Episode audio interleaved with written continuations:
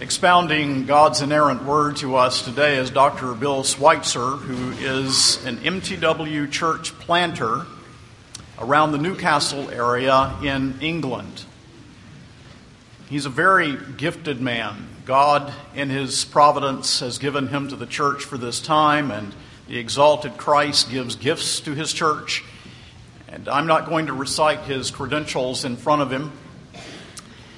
But I am going to say that this brother is a very faithful man, and I hope that he will have your rapt attention as he expounds the word, but also your prayers for his ministry as he continues from us. He will be here this morning and tonight, and will be flying back on Tuesday. But he's preaching the gospel of sovereign free grace in a land in which there is very, very little gospel preaching. Uh, England is in a mess.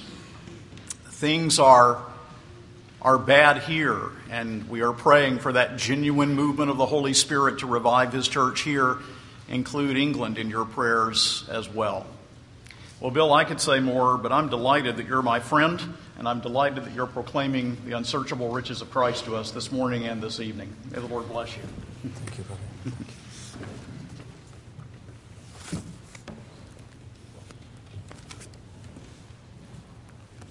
Let us pray. Great God and Heavenly Father, Lord, you're so good to your church. We ourselves, Lord, are indeed so very unfaithful, so sinful.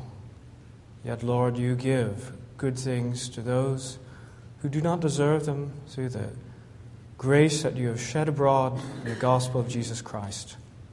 Lord God, help your people to receive your word in faith and thanksgiving and joy and help me, Lord, to speak the truth in love. We ask this in Jesus' name. Amen. We are in Matthew chapter 28 this morning. We're here to look at the mission of the church. Now, not everything in the military is perfectly good, but one of the useful things I think I learned from the military was to be absolutely clear on the mission at hand. Because if we didn't know what the mission was, then there was sure to be confusion. There was going to be problems. And I remember at one point asking the, myself the question are we here, A, to fight a war, B, to keep the peace, or C, to build a nation? Because you can imagine that depending on the answer to that question, that, that has huge implications for the people you used, the equipment you have, your whole posture, your whole attitude, it makes a big, big difference. And trying to do more than one of those things at the same time is nearly impossible. Well, the military is not the only place where it's possible to lose clarity on someone's mission. And sadly, I think that there are some good men today who are saying, that the mission of the church now includes transforming the culture. Now, before I go any further at all, let me say this. I think making the world a better place is a wonderful thing. I live in the United Kingdom. I live in Western Europe, a great recipient of the fruits of the Protestant Reformation. And if there's any place ever that was transformed, surely it was Western Europe in the wake of the Reformation as the doctrine was reformed, as the Word of God was being preached in its clarity, as the sacraments were being performed rightly, people were saved, people were built up in grace, and with the, the result that the place was transformed. I do not deny such things. But there is a greatest difference between a good byproduct and the mission itself. And likewise, there's a difference between the things that we do in support of the mission and the mission itself. We should do things like flying missionaries to far off places where they could not possibly have gotten there other, otherwise. We should do disaster relief in a way that brings the gospel to people and that builds the church. Or even in a very mundane example I heard in the announcements, maybe we should have a covered dish lunch for the missionaries so they don't have to break the fourth commandment and go out and eat on the Lord's day. That's a good thing. But can you imagine the difference between that being in support of the mission and changing the mission of this church to being your mission is to provide good food to the city of Lakeland. What, would that, what difference would that make? Well, I think you'd be investing money in getting commercial catering equipment. And you wouldn't care so much about extraneous things like this pulpit. I think you'd probably be spending money in your staff on getting good cooks who knew how to do that. And maybe you'd say, I don't know if we need, certainly not two full time ministers of word. I don't, I don't know even one. Why? Because that's the, the mission. Everything flows in to the mission, you see. A difference between the mission itself and that which supports it. So, understanding our mission and sticking to it, it's crucial. And let me say, you can be sure that Christ Jesus, knowing how fallible his sheep are, knowing how thick headed we are, is going to make it absolutely clear to us what our mission on this earth is. And he has made it clear. Mark 16, 15 says, Go into all the world and preach the gospel to every creature. Or Luke 24, 47 says, Repentance and remission of sin should be preached in his name to all the nations. And we have the clearest, most comprehensive statement of the same in our text this morning in Matthew 28, verse 19. Go, therefore, and make disciples of all the nations, baptizing them in the name of the Father, and of the Son, and of the Holy Spirit, teaching them to observe all things that I've commanded you. The mission of the church is to make disciples through the word and sacrament. Other things may support that mission. Other good things may come as a byproduct, as a secondary effect from that mission happening. But there is but one mission of the church.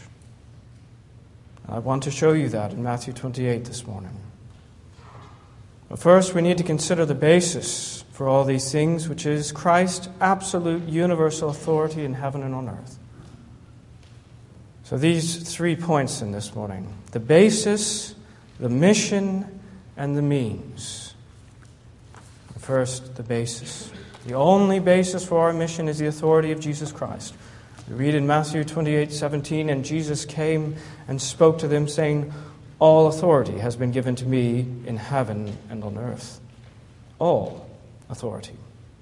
You know, that's very important.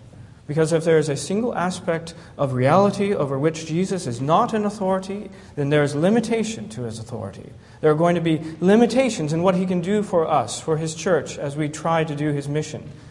And we're going to have to make up for those limitations. We're going to have to make up new measures, new means to do it because Christ can't help us in this area. But Jesus tells us very plainly that he has all authority and that this has been given to him. Given by whom? Well, the answer is in John 17, verse 1. Father, the hour has come. Glorify your Son, that your Son may also glorify you, as you have given him authority over all flesh, that he should give eternal life to as many as you have given him. You see? Jesus has been given by God the Father all authority. It's been given to him for the specific purpose of giving eternal life to as many as have been given to him, to the elect of God. Christ himself has been given that authority not for the purpose of redeeming the culture of this present world but of giving life to the flock that he bought with his own precious blood. And we see that that authority extends everywhere. As Jesus Christ is not some pathetic local deity like Dagon or, or Baal, who have uh, jurisdiction only in a certain part and not in others. Like in 1 Kings 20 28, when the Syrians decide maybe we'll have a rematch with the Israelites because their gods are the gods of the hills and ours are of the plains. It doesn't work like that.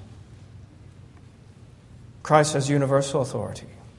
And that has everything to do with our mission as well. Because if we're going to send people all over the world, we had better be absolutely sure that Christ has authority there. Not just that Christ has authority in Florida, but he has authority in Papua New Guinea and every other place that we send. If there's a place somewhere in this world where Satan is supreme and Christ has no authority, then we would sin there in vain.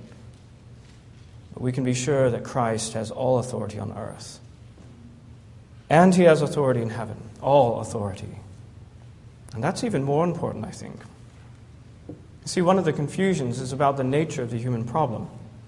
The nature of the human problem is entirely beyond any earthly remedy. We are sinners under the, the wrath of God. And what is going to help us? There's nothing. That's why Christ had to come to this earth. Because there was no one on earth who could help us. Nothing on earth could possibly do us any good. He had to come down from heaven for the mission of saving his people. And when he had laid down his life and when he had risen again the third day, very soon he returned. And now he is seated at the right hand of the Father. Our problem is such that there is no solution on earth for it. If the Father in heaven does not draw him, if the Son who is seated at the right hand does not intercede, if the Spirit of God does not regenerate the dead in, in sins and trespasses, then they're not going to be saved. If the triune God in heaven does not act, if he does not bring sinners to salvation, then they're not going to be saved. But Jesus has all authority in heaven. And we can be sure that all those heavenly resources are going to be brought to bear on this mission for which purpose he was given this authority. And that, by the way, includes authority over us. I don't know if you've thought about it that way. In this statement of the Great Commission, it very much includes authority over you and I, God's people. He gets to tell us what to do. If he tells us to sin, then we must sin. If He calls us to go, we have to go. And we don't expect a medal, we don't expect congratulations for doing that. We're just servants, doing what our Master has told us.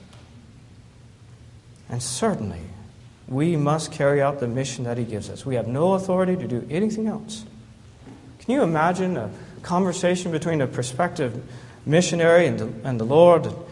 And the, they sit down and, well, Lord, I've decided to serve you as a missionary. And the Lord says, wonderful. I have all authority over heaven and earth. Go make Christian disciples. The man replies, he kind of chuckles to himself, and he says, Well, Lord, I know you've got some ideas, but I've got a better one. What do you think that would do? Would that honor the authority that Christ Jesus has? Or would it completely invalidate not only his authority, but any derived authority that we might have when we act on Christ's behalf. What, on, in whose name are we going? Only in Christ's name. When we act in Christ's errand in this world, then we do have authority. If we act outside of that, we don't. Well, that was our first point, then, the basis. The second is the mission. Let's be very sure that we've heard what Jesus is saying in verse 19. Go therefore and make disciples of all the nations. Go. Just briefly, I would say that the mission is predicated upon going. Not everyone has to go, but some have to. Some who are set aside by the church do go. And we'll speak, Lord willing, a little bit more of this in the application section. But you know, that going implies something else. It implies sending. If somebody's going to go, then the church has to send. That's what we have in the book of 3 John, verse 1 and or, uh, chapter 1, verses uh, 6 and 7. If you send them forward on their journey in a manner worthy of God, you will do well, because they went forth for his name's sake, taking nothing from the Gentiles. It requires a church to go, and if you send them forward in a manner worthy of God, you will do well. Going requires sending. Go, make disciples. What's the mission of the church? It's very simple it's to make disciples. What does that mean? Well, it, it's a huge thing, isn't it? It's a simple thing to say, make disciples, but it's a huge, all encompassing task. Of course, it starts with evangelistic proclamation. We have to have that. Just think of those other statements of the one mission that I mentioned from the other Gospels. In Mark, for instance, go into all the world and preach the gospel to every creature. Or in Luke, repentance and remission of sins should be preached in his name. You see how that goes. If sin is the problem, then remission of sin is a solution. And that only comes through faith in Christ Jesus. The gospel must be preached. That's how that making disciples begins, but it doesn't stop there. It doesn't stop with initial evangelism, it includes this whole large category of discipleship, making disciples. And that's a sustained, lifelong work of teaching and nurturing, encouraging, and admonishing all the things that go in to making disciples. And we make disciples of all the nations. Because that's what all that's moving to. This wonderful mission that God has given His church is moving to a beautiful picture that we have in Revelation chapter 7. Behold, a great multitude that no one could number of all nations, tribes, peoples, and tongues standing before the throne and before the Lamb, clothed with white robes. You know, that is such a comforting thing to me.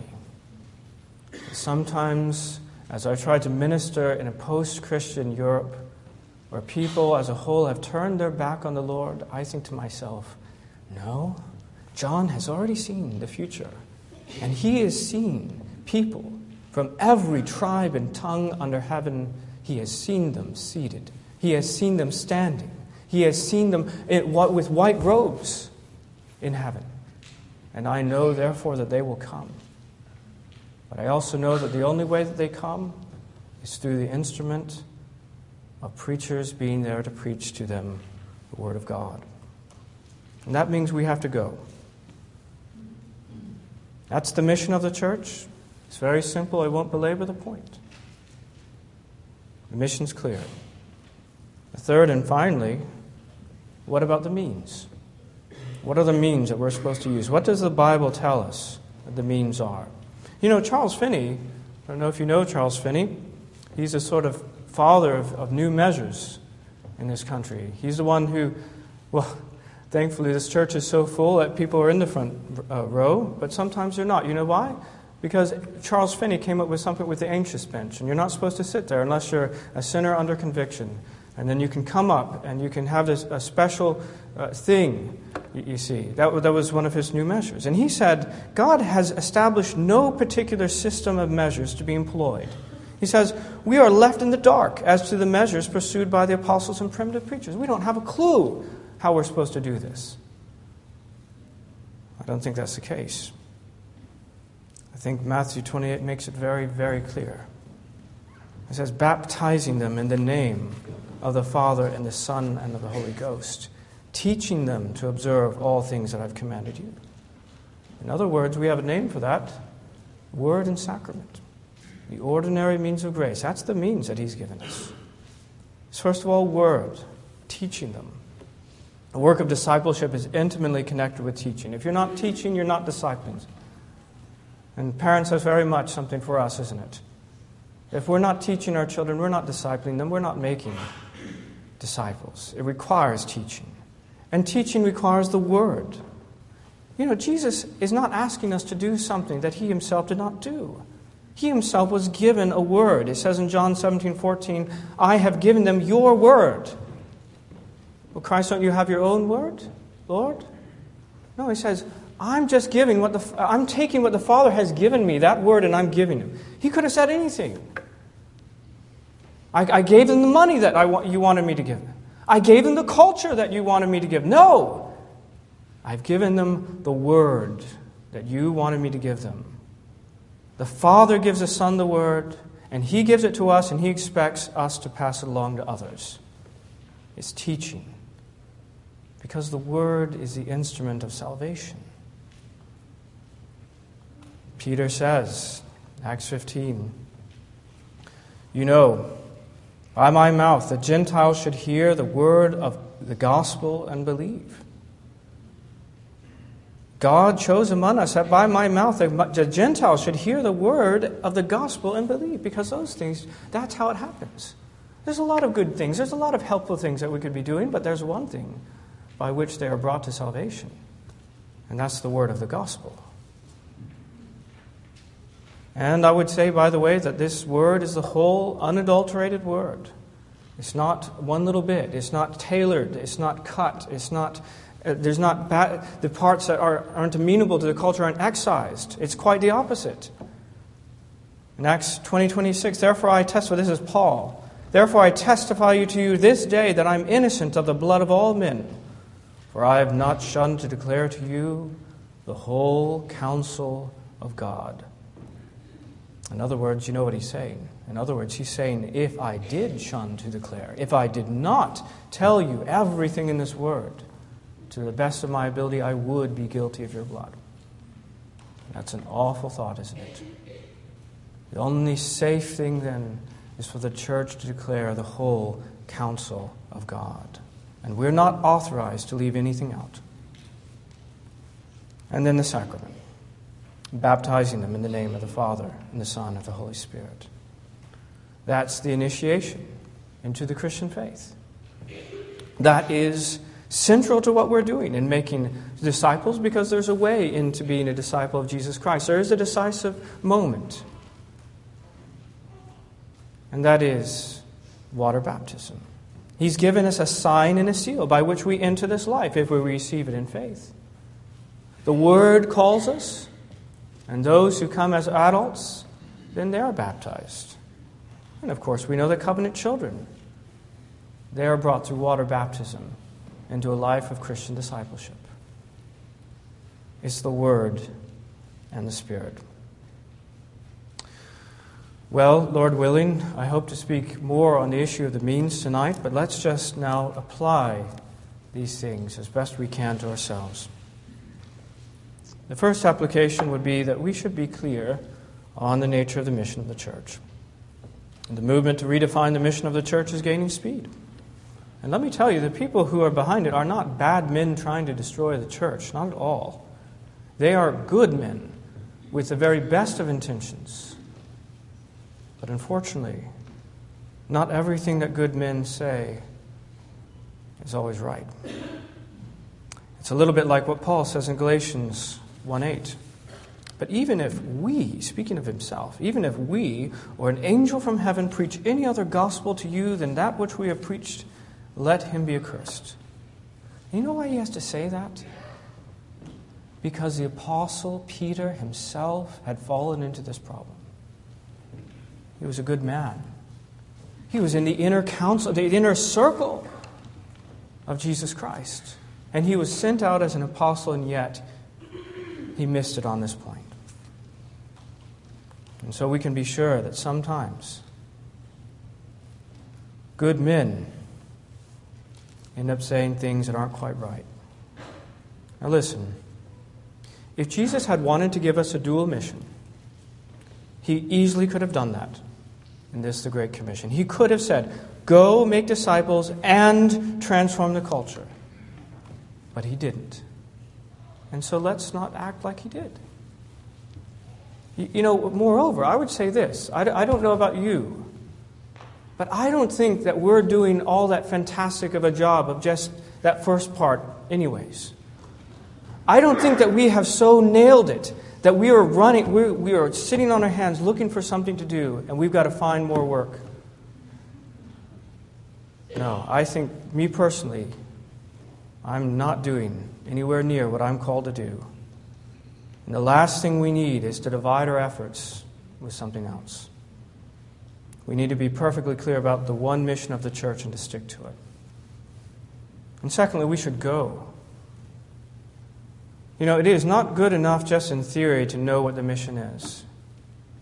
It's wonderful that I, I think this church is very clear on the mission. That's great. But we need to be obedient to it. If there is one constant and consistent objection of the more progressive sort of churches to churches like this, it's something like this. Well, at least we're actually doing something.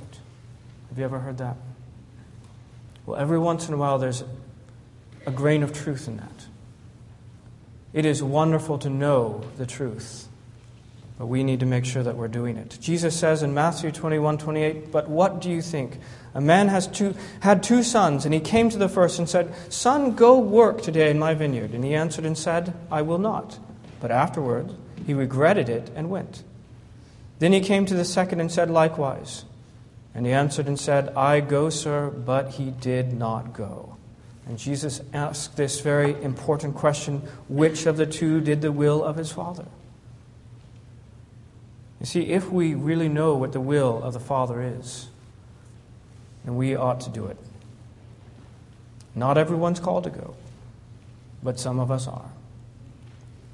Some of us have to go. Some of us will be called, and we should go. And if you are being called of the Lord to serve as a missionary, you might as well obey. For the Lord has to do for you what he did for the prophet Jonah. He will call you, and you will go because he has that authority. Thirdly and finally, I think we should send. And that's rightly the particular focus of this conference. Going requires sending. And I'll read again those words in 3 John. If you send them forward on their journey in a, a manner worthy of God, you will do well. And let me go on. Because they went forth for his name's sake, taking nothing from the Gentiles, we therefore ought to receive such that we may become fellow workers for the truth. Do you see that connection?